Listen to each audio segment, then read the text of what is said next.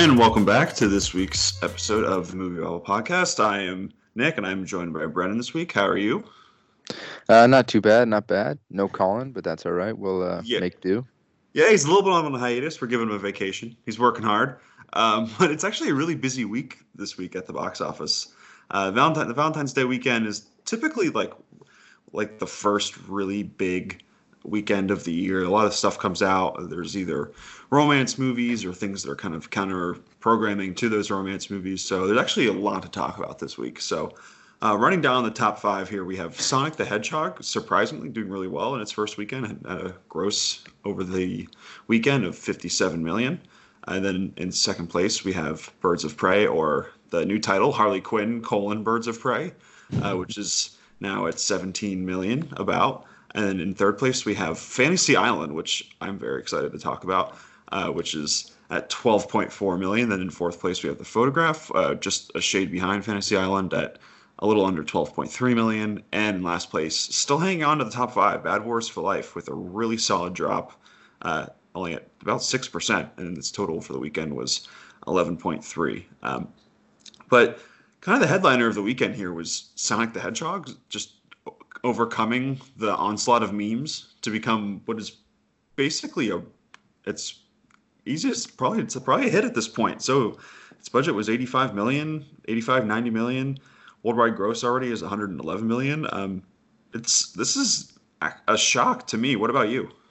No, this is this is really good. I I didn't quite expect a fifty-seven million dollar weekend. I I expected more in the vein of maybe forty million, um, and it to still eventually be profitable, but to already be breaking past its budget in the first weekend is pretty impressive. I think that the onslaught of memes helped it uh, kind of.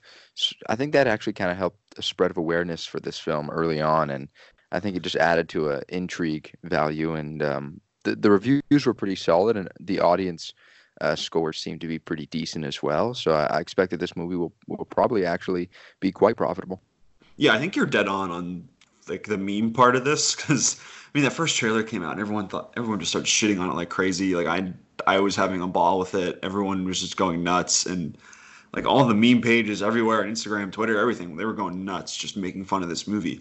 And it's one of those things where it's it was so bad that it ended up being really good for the movie. And then it's I mean we've kind of covered this and everyone's been covering this for for a while, but Paramount actually was like, you know what, you're right, you right, uh, internet, we're gonna go back and fix this, and they made Sonic actually look like Sonic, um, and then weirdly, I mean, there's probably a like a gross underside to this where the reshoots of that only cost about five million, so it's it seems like there was probably a lot of animators working overtime and just not getting paid properly, which I I imagine there might be a press release for that at some point. Um, it's tough to speculate on such like a kind of a murky thing, but it something doesn't isn't quite sitting right with me there, you know. But um, yeah. Yeah. it's just it's just like a cinema score. Like it's one of those things where the memes helped. it rocketed to first place. No, definitely, and I think you're probably right there. The initial reports they're they're they're way off and they were false, but the initial reports were, and this is what had me nervous when they said they were gonna uh, kind of redo everything with Sonic's and uh, Sonic's design. Um, the initial reports were a $35 million add-on to the budget. Apparently, that was way wrong, and it's obviously way under that. Um, so that's good for them in the long run, I guess, with with profiting off this film. But yeah, there, there might be something more to that story that we might learn at some point. Yeah, and it's kind of a win for Paramount because I feel like I've always been on this podcast just like wondering how on earth their budgets end up how they are because I remember even before we started doing this podcast, one of the most hilarious things I think I've ever seen was seeing that Daddy's Home 2 had a production budget of like 70 million, which is just like one of the funniest things I've ever heard in my life. Where it's just like this totally cheap looking movie with Will Ferrell and Mel Gibson and Mark Wahlberg just phoning it in, and it cost 70 million dollars, which is just insane to me. And Sonic's only 85, 90, so like it looks like they had their stuff in check for this one, all things considered. And um, I guess that probably helps where a lot of the movie is live action. You guys have Sonic just like hanging out there as like the one big um, animated piece of all this. Um, but it seems like like weirdly this was like a kind of like a good like risk for them, you know, and they have I imagine I mean I still haven't seen the movie and I'm kind of kind of catch up with it earlier this later this week. But it seems like everything is setting up for. I know that they have their property now, and they're going to probably do more with this. And who knows if Jim Carrey comes back? But uh, yeah, the reviews were good, and people younger. A lot of the, it says that a lot of the the reports were that seventy percent of the audience were under the age of uh, 25 and over half of it was male which just makes a lot of sense um, but it seems like we might be getting more Sonic, which is just so weird considering all the memes of weird uh, human teeth that we were seeing like just a few short months ago. Uh, it's a really strange turn of events here. It's uh, it's a pretty good uh, glow up for the film. I haven't seen it either. Just had a busy weekend with travel and stuff, but it's one that I'm definitely gonna catch up on early, early in the week, these next couple of days. But oh my god, this is, I mean, it it, it definitely is a weird turn of events for sure. Yeah, and so the movie also hasn't even opened yet in a few key markets. So it's opening in Russia this coming week. Then it's in Japan in March, and there still is um, not a date set for China, which is probably the big one here. Um, I think Sonic is kind of one of those. It's kind of one of those properties that I feel like everyone knows about. Like one of those things that you were that's kind of ingrained into the consciousness, even if you didn't really play the video game or anything like that. Like everyone knows about it, so um, I don't I don't really know what the popularity of Sonic is in China, but I imagine just having a release there would just help this movie like really really well. So yeah, definitely.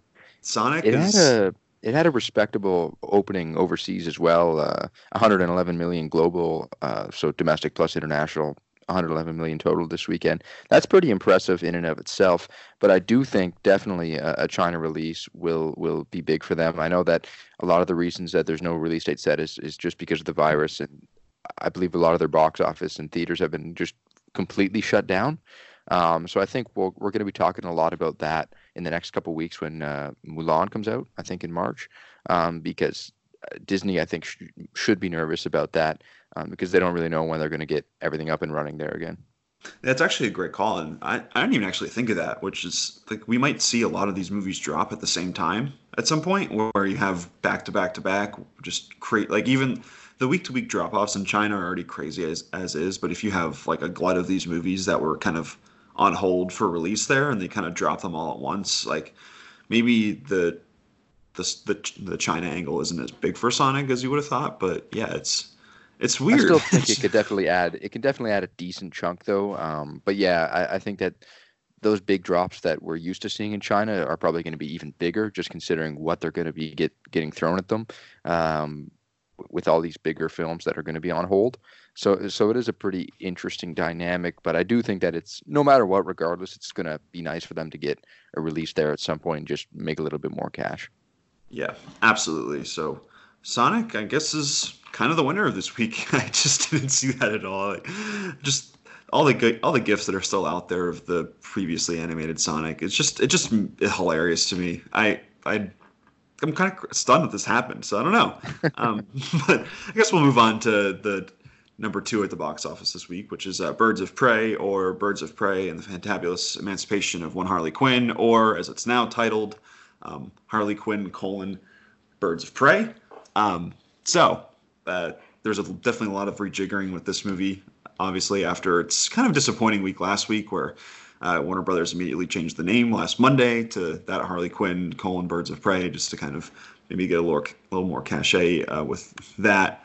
Um, but it's, I guess it's not. Really, I don't know if it really changed much or anything like that. So it was a 48% drop uh, for Birds of Prey in its second weekend, which, considering what's the other movies that are kind of in the top 10 or even top 20, um, it's definitely one of the higher ones, considering that um, Valentine's Day weekend is, it's, whether you're seeing a romantic comedy or anything like that, it's, uh, it's kind of, it's just a big weekend for couples. Like, there's, you're kind of buying a ticket for two in a lot of sense, in a, in a sense, either if they're seeing a horror movie or whatever. So um, a 40%, 48% drop still isn't great. Uh, I'm not really willing to still call Birds of Prey a, a bomb or anything like that. I think that's we're still very much in a wait and see pattern there. But um, with the budget around 84.5 million we talked about last week, it's only sitting at 145 million uh, at the moment uh, worldwide too. So it's it's still not looking great. But uh, I, yeah, I'm I'm still in that mode where it's I don't really know uh, exactly where we're gonna hold up here. So it's definitely still wait and see for me. I agree. I think that uh, I think one of the reasons for that 48% drop is just that it, it, was a new release last weekend. I think a lot of these other movies here that we're seeing uh, with these small incremental drops are, are, films that have been out for so long. Um, so I would expect even if those movies came out last week, they'd have a similar drop this week to Birds of Prey. Um, so, so that's kind of just how I'm reading it. Uh, I, I don't think it's a bomb either at all. I think that while it is definitely a slight disappointment um, on many fronts. I, I, wouldn't call it a bomb either. I do think that it's found its audience though, and I think that it, it will definitely have a life after its theater run because it, it's a film that I think is um, is definitely tapped into its audience, and and there will be an audience uh, and, and, a fan base for this movie going forward. Um, but yeah, $17 million this weekend is not an awful uh, take. And I think that they, will be okay in the long run. Apparently, that there was also only a, a 50% drop in overseas markets, which is uh, apparently pretty good. Uh, usually, drops in the overseas markets are a lot higher than in the domestic markets, but uh, that might be a decent sign for them. But yeah, it, it's not a great look right now, 145 million worldwide. But I think that in the end, it, it, it's not going to be the big flop that it was crowned as. Yeah. So it's it's so true because I think we all get caught up in like, oh, like what are the box office returns on a lot of these tentpole movies, but uh, just the merchandising and all that is such a huge part of like all of this. And yeah, there's definitely a lot of possibilities there with uh, Harley Quinn and Birds of Prey and whatnot. So uh, if anything, if it breaks, gets close to breaking even, which for this I assume is probably right around the 250 mark worldwide, something like that, 250 maybe 300. Uh, I don't think the mark the marketing costs weren't too bad. This wasn't really like a pervasive uh, marketing campaign like that we see with like some of the bigger Marvel movies or anything like that. So um, I don't suspect that the, the the marketing costs were too bad here. So anywhere around 250, and then after that, you kind of see what merchandising is and see where you if you cut your losses or maybe you rejigger it for another time around. Uh, I think yeah, it's certainly a wait and see. Um, I don't know. It's a pretty fun movie. I wish more people would check it out, but what can you do? Yeah, no, it's a good time. It's a good time for sure. Yeah. So moving on to another another movie I didn't get a chance to see, but I am really looking forward to it, considering the really bad buzz it has, and that is Fantasy Island, uh, the Blumhouse horror movie based on Fantasy Island, which is just hilarious to me. Uh, so, in typical Blumhouse fashion, this movie was really cheap. It it's made already 21.6 million worldwide, and it cost seven million. Uh, so it's probably already made its budget back, uh, or definitely made its budget back, but maybe the marketing costs as well, depending on how much it's spent there. Uh, it's it's kind of the mo for uh, Blumhouse, which is kind of weird because this is actually a Sony uh, release, even though it's through Blumhouse. I don't really know if there's. I haven't been keeping up on the like the studio, like the production ties. If um, maybe Universal was like, no, we're good on this, so they they just Blumhouse went to Sony and they were like, yeah, sure, we'll take a horror movie. Uh, but it's it's doing okay, and that's just kind of it really is just. I mean, even with something like Gretel and Hansel, which we barely talked about on this pod, like it costs like nothing, and it's doing okay, but that's enough considering where all the expenses were going into it. Um, I can't wait to see this movie because I woke up to uh, shout out to uh, Spencer Henderson, beloved contributor to here to Movie Babble, but I woke up to, to a text from him saying uh, The Grudge uh, greater than uh, Fantasy Island, which is just hilarious to me. so I can't wait to see this movie. Um, what are your thoughts about it? Um, you know what? besides obviously i think out of the i actually skipped the three horror films so far this year that have kind of been absolute bombs with audiences and critics alike uh, which was uh, the turning and the grudge and now this however out of the three and I, am still going to make a point to go back and watch them uh, over the next few weeks especially as they either hit streaming or uh, hit on demand or something like that or or some other kind of lower cost theaters. But Fantasy Island is the one out of the three that I want to see the most. I don't know. It just seems like it's the most fun. Um, but no, a seven million dollar budget. Just looking at it from an economic standpoint, this film's in a in a fine place, and that's kind of the Blumhouse model, right? Yeah. So it was. So this movie is directed by Jeff Wadlow. Um, so that name isn't really probably doesn't ring a bell uh, and deservedly so. But his last movie was uh, Truth or Dare. Remember that movie from whatever two years, two three years ago with the Snapchat filters for scary faces.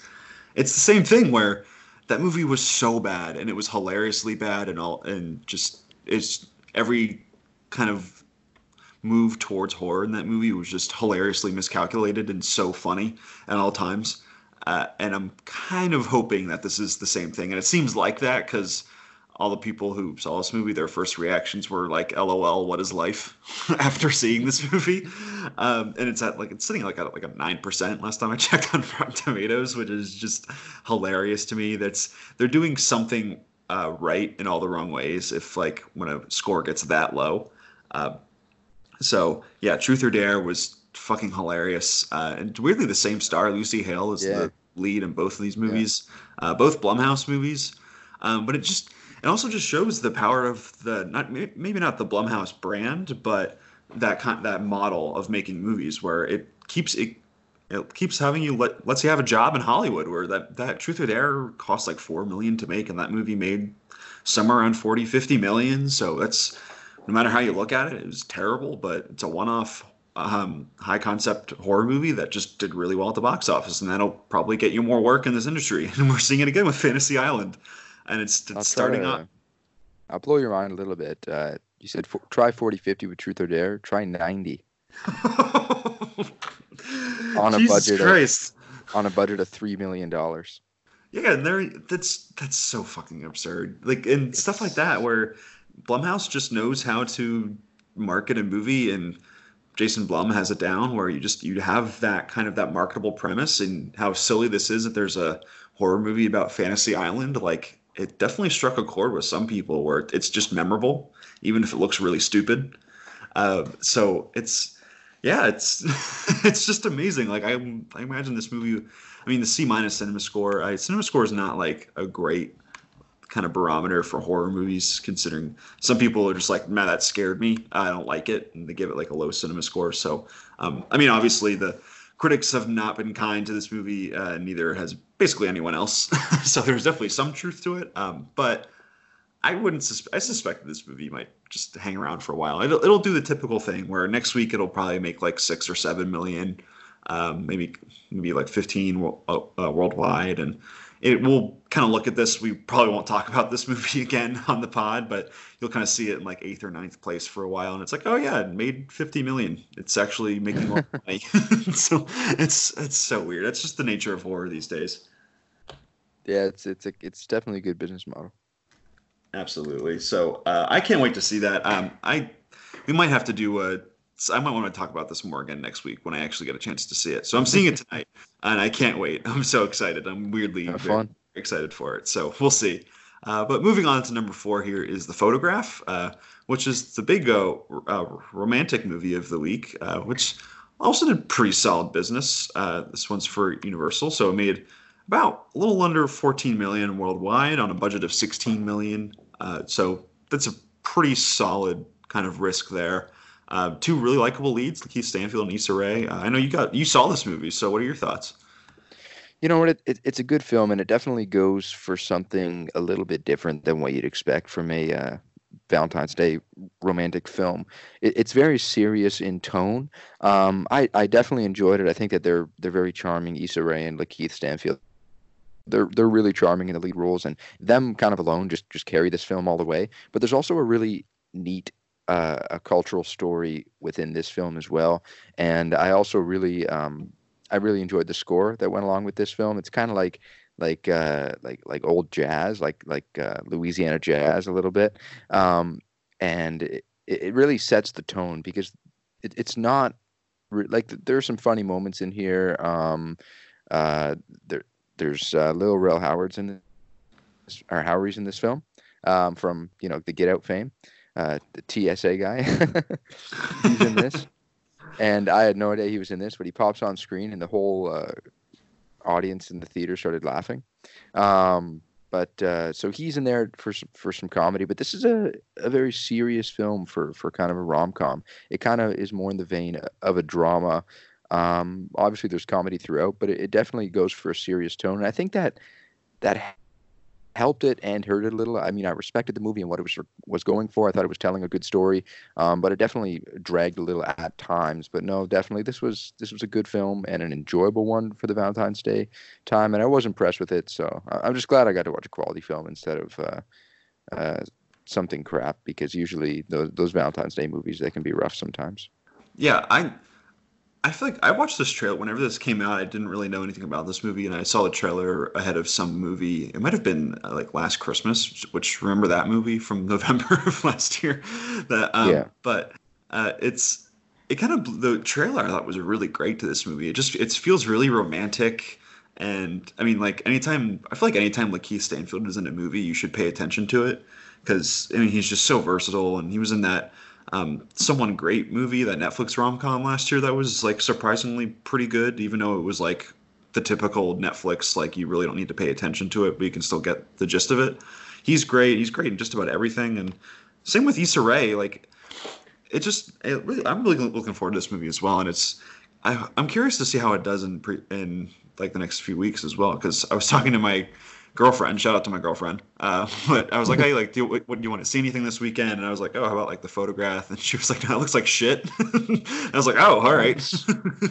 so uh, I don't know. Maybe there's something that's not quite connecting with people there, but uh, it it's doing all right box office wise. I mean, there's definitely some work to be done here. It hasn't quite made its budget back, uh, but produ- uh, marketing costs weren't too nuts in this movie, uh, so I can't imagine this was a crazy investment for Universal. So um, yeah, it's it's pretty standard. You have a, a, a romance movie every Valentine's Day. It, it just makes sense, all things considered. So um, this was the one this year, and it looked like it did all right. No, for sure. And I'm glad it was this one. I mean, it, it was good. It was good for sure. Yeah, I'm I'm looking forward to catching up with that one. But and so in fifth place is a movie that we've kind of talked to death, but it just hangs around. Is Bad Boys for Life with a 5.9 percent drop over the weekend. Uh, just great stuff for this movie. 11.3 million, as I mentioned at the beginning of this pod. It's it just won't go away. I mean, there's really not much to discuss about it other than like, yeah, this movie is just really profitable and people like it. But it's it feels like every single week is just kind of it just sheds another light on that. Uh, people just like love this and they're going back to see it multiple times, and it just for me it just shows how strongly like everyone loved those first two Bad Boys movie Bad Boys movies. It just it's it is really striking to me. Yeah, I mean this is this is crazy. It's gonna be probably hitting 400 million uh, soon enough. It's at 370 million worldwide now, 181 um, million dollars domestically. I mean this is a absolute hit, and it's kind of saving the 2020 box office in a way. I mean, early on, I'm, I was reading a lot of reports how 2020 was ex- is expected to be a, a big down year um, compared to the last few. Um, but February reports are now saying that actually 2020 might be on par, and they cite Bad Boys for Life as one of the big surprises for that because this film was definitely not expected to be a 400 million dollar hit, but here we are, and it's it's uh, good for good for the box office.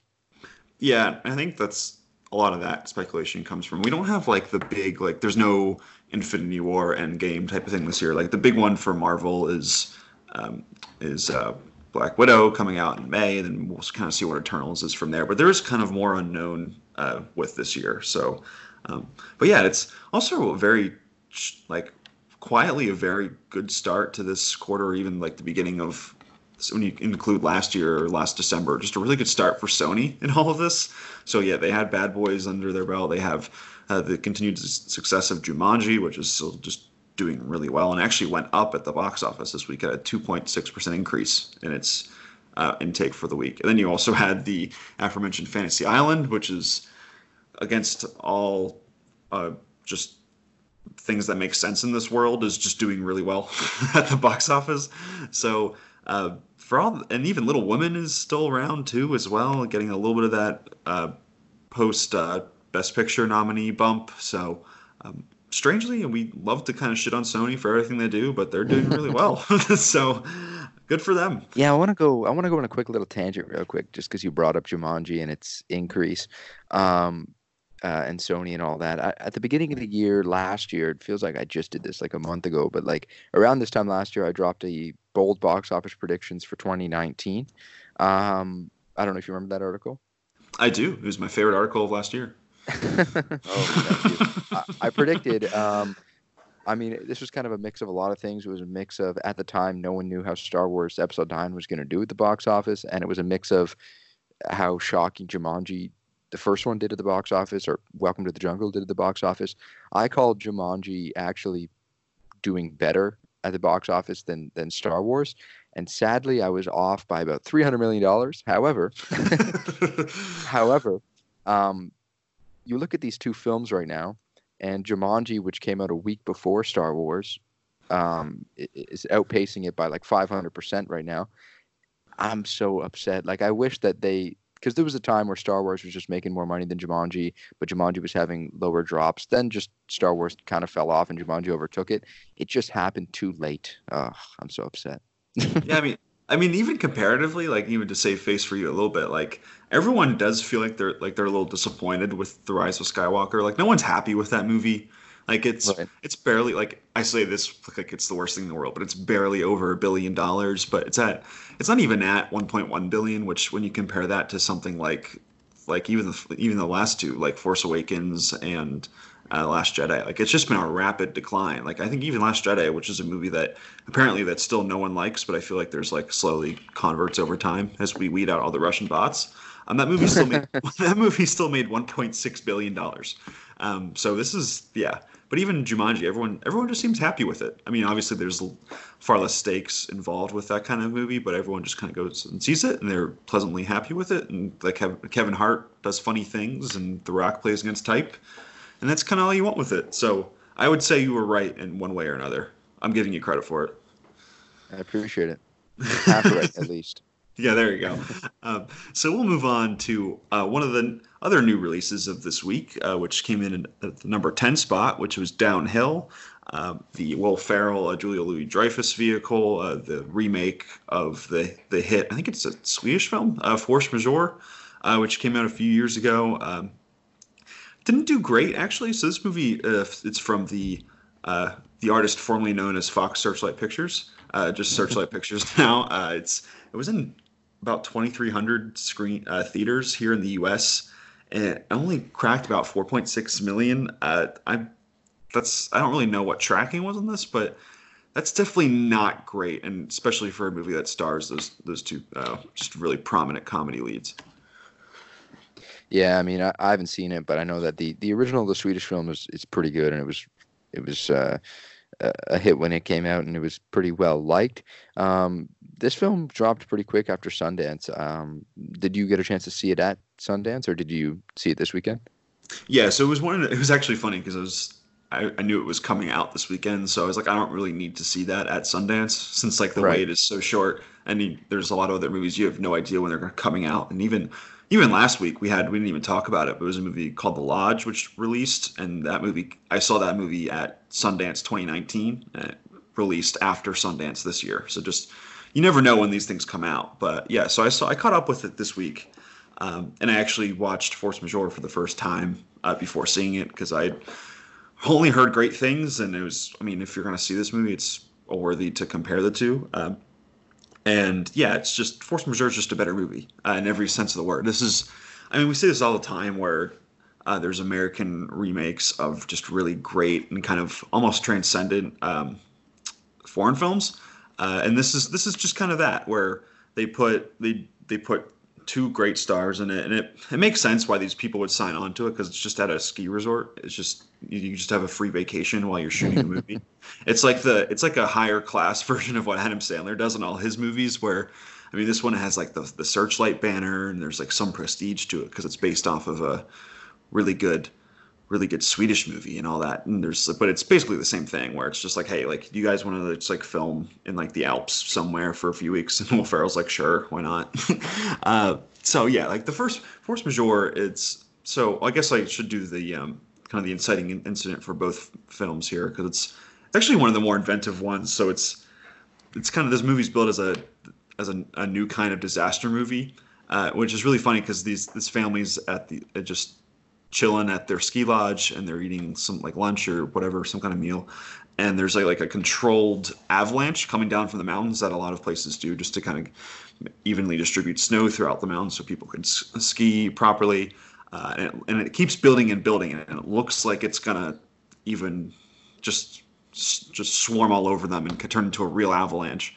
And so um, Will Ferrell or the the just the fatherly figure, if we're looking at both films here, the first reaction is to grab his phone and run away from the family. And so when the dust settles and everything's actually fine, uh, the whole family's just like, "What the fuck? Like you left us? like what are you doing?" and it kind of starts out. It starts this kind of like this downward spiral for this family, and you kind of. It looks like kind of what people do and those kind of those split second moments and can you really trust someone until those things come and uh, I think force majeure is a really interesting layered discussion of this, where it's a lot about masculinity and about how like a lot of it's about that survival aspect, and if it's necessarily like the man should be uh, be the protector at all times, and it's it's really clumsy in, a, in like the best way possible. All the characters are just like a, like waves of emotion, and they don't know how to feel about each other, and it's a really good juxtaposition of like this really beautiful place and just a crumbling connection with these people. Um, so downhill, there's a little bit of that. There's a couple scenes that are just kind of shot for shot the same thing over and over again, which you kind of see with a lot of these movies. And I think a lot of them kind of hope that you didn't see the first movie, so they just kind of recreate that same energy or try right. to at least. Um, but it's just it's just not very it's just not as interesting of a movie. Uh, there's there's far more layers to the the conflict in Force Majeure, where there's masculinity and um, just there's so much different stuff, and this movie's just kind of uh, Will Ferrell trying to go dramatic.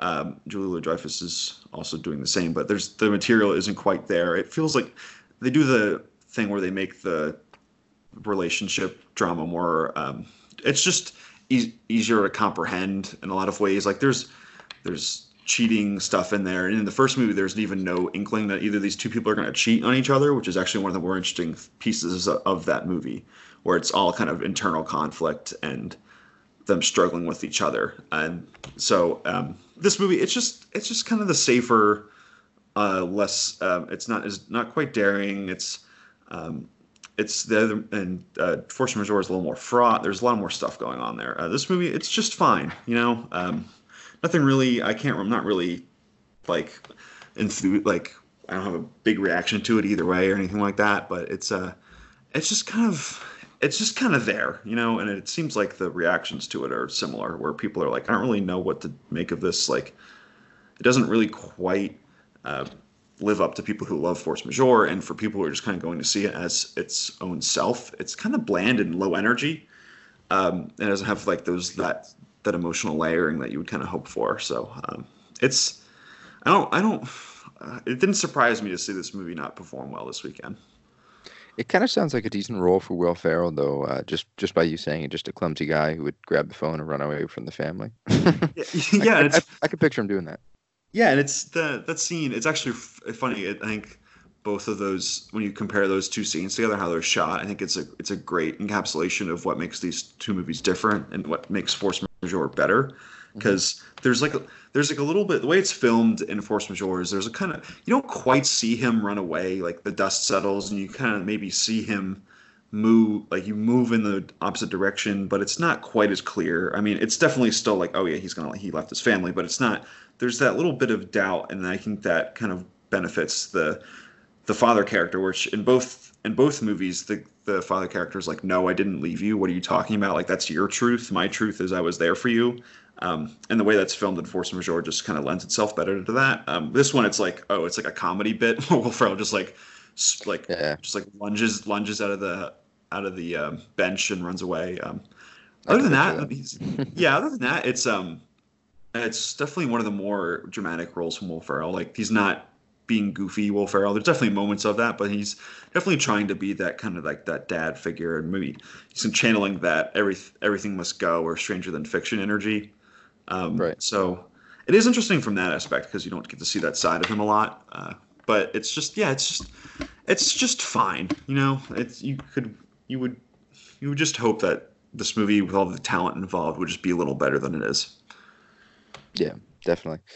Um, but yeah, I mean, I'll probably check out Force Majeure before I even think about checking out Downhill.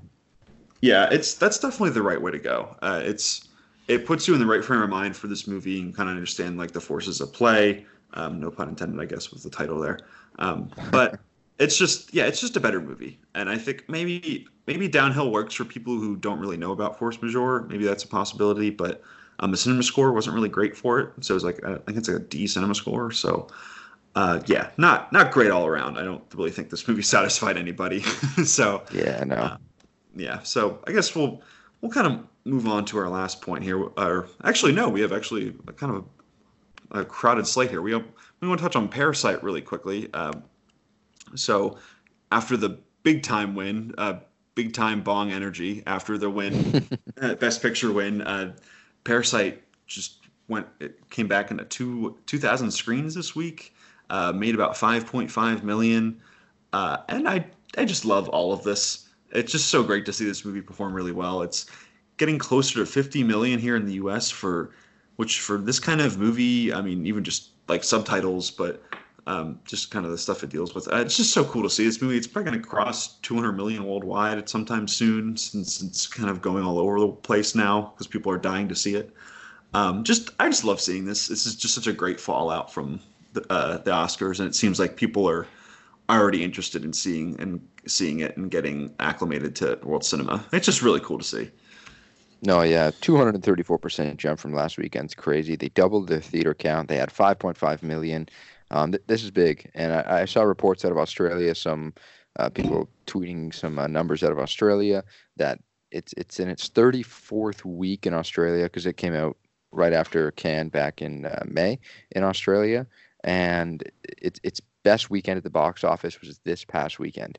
So I, I remember at the beginning of the season, Bong said uh, it, it's a it's a local award show, but it really has had some international impact. And from that smile, I think he was just saying that because he loved it. He loved these few months in this in the stateside, and uh, you could see that on his face, especially when he got that screenplay victory. Uh, that's a great gift now.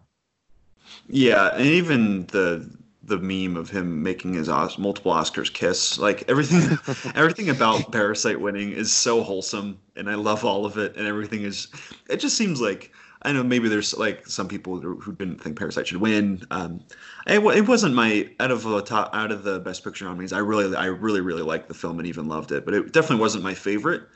Um, but just kind of like this over overall picture of this, like it is such a cool choice to win Best Picture. I love all of this. Um, even like just for casual movie fans, like people who watch the Oscars, for as much as we kind of poo-poo the Oscars and say it's stupid and doesn't matter. Like it does really it does matter to a lot of people and they kind of they use it as a barometer for like, oh, this is what quality is. And even like someone like my brother who uh, he see like he's interested like he really likes movies, but he doesn't quite he doesn't go out and see like 100 movies throughout the year. But he hadn't seen Parasite, and he watched the Oscars and kind of saw how cool it was to see Bong win win, and how overwhelmingly happy he was. And he was like, "Wow, I need to watch Parasite like this week."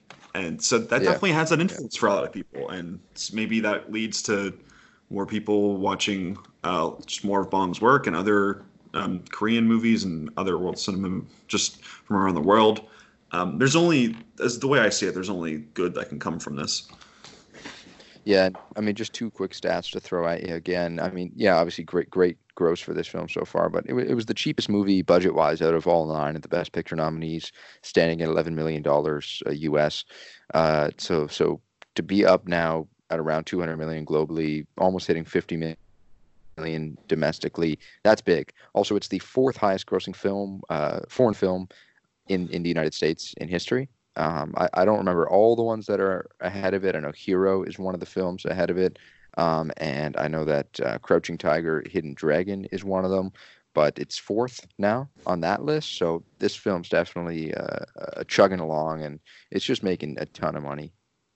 Yeah, and I guess parting shots. Just go see Parasite if you haven't already. It's it's really great, and even just go into it with no, knowing nothing. Um, it's just it's terrific. It's just this is just just makes me so happy. I was so geeked when this movie won Best Picture. I was so happy, and I still am. Um, so this is me in a good mood. um, so we'll move on to our last topic here, which is uh, the re-release of Portrait of Lady on Fire. Uh, so this movie came out kind of for an, an awards um, qualifying run last year in December, uh, kind of limited theaters in New York and LA. Uh, now it's getting its actual release, so it released in 22 theaters here in the U.S. and started off pretty well. It made almost half a million eh, on those screens, so that's not too bad. 20 about 20,000 per screen there. Um, another neon movie, uh, but this movie has built up quite a cult following uh, since like even since Cannes last year when it also premiered and won the best screenplay award there and everything like that. Um, it's I really hope this movie does well and expands. I think it has a chance to, since maybe this is me living in the film Twitter bubble of it all. But I think a lot of people can find a lot of great things in this movie. Um, I rewatched it this weekend, and it is just fucking tremendous. It's better the second time around, and um, I know we're not at a point where just any foreign film gets like recognition at the Oscars and things like that, but this is the best looking movie of the year, and like for like it should have been nominated for best cinematography overwhelmingly. I know that's like obviously that wasn't going to happen, but um, just so many great things. Acting across the board, directing is staggeringly good. Um, I I really hope people go see this movie because it's so tremendous. Yeah, I'll be curious to see how much it expands. I doubt it's going to get um, upwards of a thousand theaters, but it, it could definitely get into several hundred theaters, I think, at, at best. And it's definitely going to make some good money just because of the great buzz. I mean, this is one of the best reviewed movies of 2019. Like it's it's top notch, right up there with Parasite and some other uh, films that were just acclaimed across the board from critics and other kind of guilds. But Portrait of a Lady on Fire definitely is a film that I'm looking forward to. That's a great take this weekend, four hundred forty thousand dollars. Great take for sure. Um, it, it's coming out up here in Canada next week, so I'll, I'll have to wait a little bit, uh, just another week or so. But I'm looking forward to it. Yeah, my guess is this will probably top out around like 500 screens, maybe. Um, I mean, even for like what we all the things we say great about Parasite. Like it is a very it's a pretty accessible movie and it's very thrilling and energetic. Um, this movie I think is definitely accessible, but it's not quite that same energy. It's definitely definitely quieter. Uh, there's no score in the movie, uh, so which is, makes for really interesting atmosphere throughout it. Uh, but I think it will test the patience of more people, um, other than like Parasite or anything like that. Um, but it is really terrific, and I'm still bummed. I I really liked uh, Lady Ali, I don't know how you say her name, but her take on uh, Les Mis, uh, the French uh, a movie that was nominated for Best International Film at the Oscars. Uh, but this movie is just fucking great. Like I, I watched it again. Like I said, like it's probably in my top three of the year, or like from last year retroactively. I think it was like four or five or something like that. Uh, but just everything about this movie is really terrific. There's every line of dialogue means like two or three things at the same time um, yeah, like I said, performances are outrageous. Uh, it's it's really terrific. Like I can't I can't overstate it at all. It is just so great. Looking forward to it. Yeah. So I guess with that, we'll wrap it up for this week. Um, like I said, go see Portrait of Lady on Fire, Parasite, all the good stuff. Um, I guess next week we'll reconvene to talk about Brahms 2 or The Boy 2, whatever the, the title of that fucking thing is. Um, we'll we'll see uh, the sequel to a movie no one asked for. Uh, so, so, sure, and then we'll watch to we'll we'll see Call of the Wild as well with Harrison Ford, a movie where a documentary where they just captured him in uh, nature yelling at something, and then they put a CGI dog in there, which is the fanfic I, I, that I'm just may not go. be catching that. That's the fanfic that I'm going with on that movie. Um, so yeah, a little bit of a light, a little bit of a light week next week. So hopefully we have a chance to catch up on some of the things. But as always, you can check us out on the site at moviebabblereviews.com. We always have great content there.